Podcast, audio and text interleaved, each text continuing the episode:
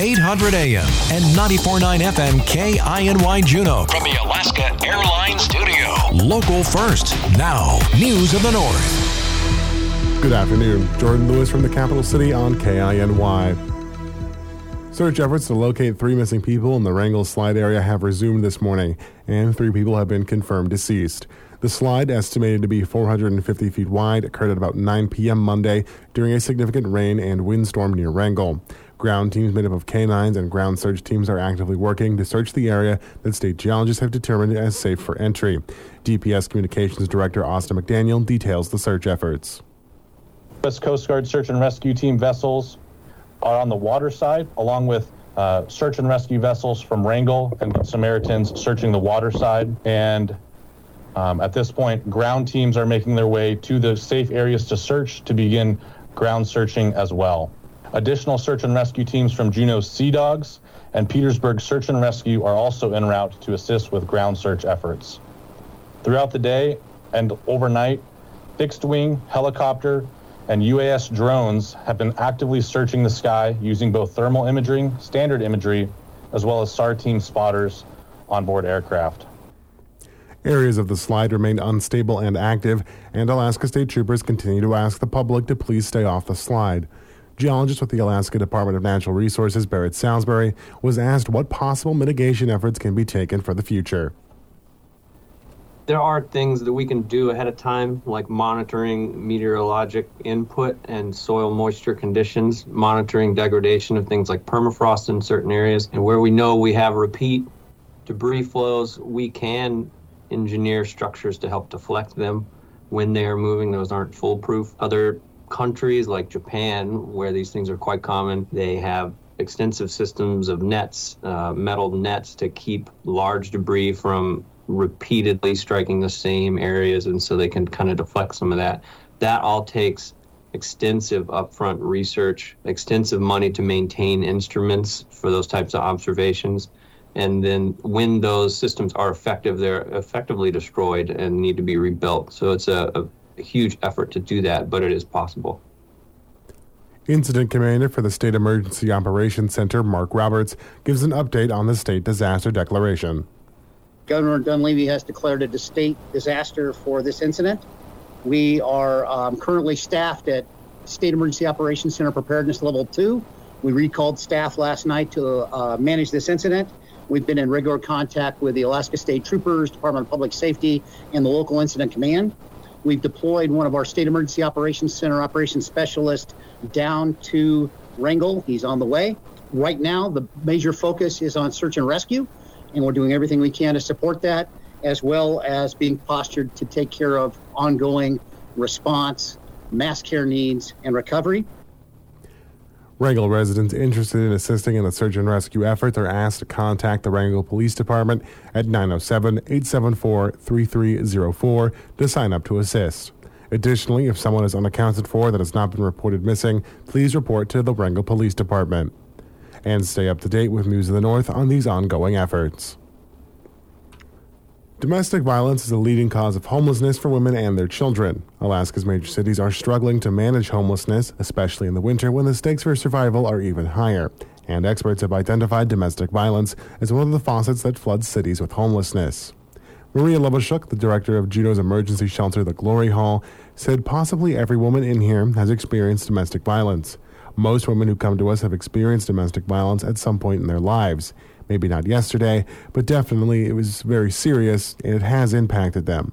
Lovishchuk has said that not only does the statewide dearth of affordable housing keep people unhoused longer, but it can keep them in abusive relationships longer too, saying even if they want to leave, going to shelter is not a very appealing option, so they just stay. Lovishchuk said that because shelters can be chaotic places, she sees some people stay in abusive situations rather than navigate them alone. She said the extensive paperwork for affordable housing programs can take months, and for people that want to flee domestic violence, that wait can outlast their resolve to leave. What we see is people who are in domestic violence relationships give up, she said. Abuse commonly compromises victims' economic stability.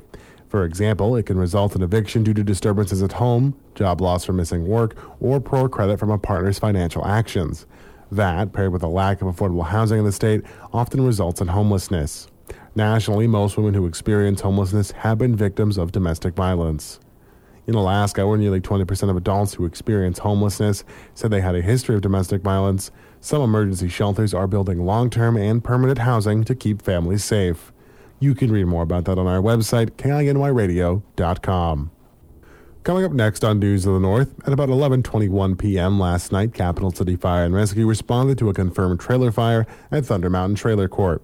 That story is next with Jasz Garrett. Welcome back to News of the North. I'm Jasz Garrett. At about 11:21 p.m. last night, Capital City Fire Rescue responded to a confirmed trailer fire at the Thunder Mountain Trailer Court. All occupants and pets of the trailer were out on CCFR's arrival with no injuries. All firefighters were able to go home safely afterwards. Chief Rich Etheridge gives more details. The trailer was heavily involved with fire when we arrived on scene, and the owner and his dogs had to escape out a window out of the back of the house. There was quite a bit of fire that was impinging on the trailer next to it and the power lines uh, behind the trailer. Um, the crews were able to get the, the fire out before it actually spread to those. And uh, the total, the trailer's a total loss. The floors are burned through, and uh, the occupants were uh, working on alternative locations to stay after last night. Assistant Chief Ed Quinto was the first on the scene. I met one of the occupants on the street. He stated that he was out and there were, nobody else was in the building, and all pets were out of the trailer. It was reported that there was some pets trapped, so he had control of his pets on the street. So it was confirmed not only that uh, everybody was out of that building, but adjacent to the fire trailer that everybody was also out to, because some of the fire was imp- starting to impinge onto the other trailer. So we got there, and because and along with the building on fire, there was some ammunition that was going off. You can hear some loud bangs going off when we got there, and we wanted to make sure our firefighters were safe. So we elected to keep the put the fire out from the outside, uh, and we did all our exterior attack from the outside, and we finally contained the fire there was a possibility of fire extension to two other trailers, which CCFR stopped with hose liners in place. They knocked the fire down before it ignited the next door trailers, but there was still some damage sustained, Quinto says. Two adjacent trailers, one on either side, has some heat damage. Uh, one trailer has some broken windows from the flames and heat. The engine crew, after the fire, went back there and covered it up with some visqueen and wood so the occupants of that trailer can stay there um, that evening. Assistant Chief Quinto also gives some fire safety advice. Uh, this time of the year, you want to make sure your, your smoke detectors are working um, and they're fully operational. The, people tend to forget to change the batteries on those are the ones that have batteries in them. And you want to make sure that if you do have pets in your home. Sometimes it's not always a good idea to go after them when the, your house is on fire. So it's not always a good idea to go back in because you can get trapped and get hurt or worse things. So, but I understand sometimes you got to rescue your pets, so it's up to them. But uh, we advise people not to go back in to go retrieve not only their pets but their favorite item that they love to have.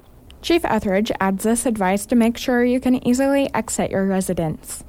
Uh, at this time of year, making sure you have two ways out of your homes. Uh, we get snow buildup on some of our back doors that we don't use very frequently, and that can hamper uh, your ability to escape uh, out of a structure. Capital City Fire Rescue continues to investigate the cause of the fire today. The U.S. Environmental Protection Agency has awarded the Central Council of the Tlingit and Haida Indian Tribes of Alaska a $1.5 million solid waste infrastructure for recycling grant. SWIFR is a new grant program authorized by the Save Seas 2.0 Act and funded through the Infrastructure Investment and Jobs Act. The program supports the implementation of EPA's national recycling strategy to build an economy devoted to keeping materials, products, and services in circulation for as long as possible. The grant awarded to Tlingit and Haida will be used for the development of a solid waste management program, which will establish a tribal network and regional hub focused on collecting, transporting, storing, and processing recyclable materials.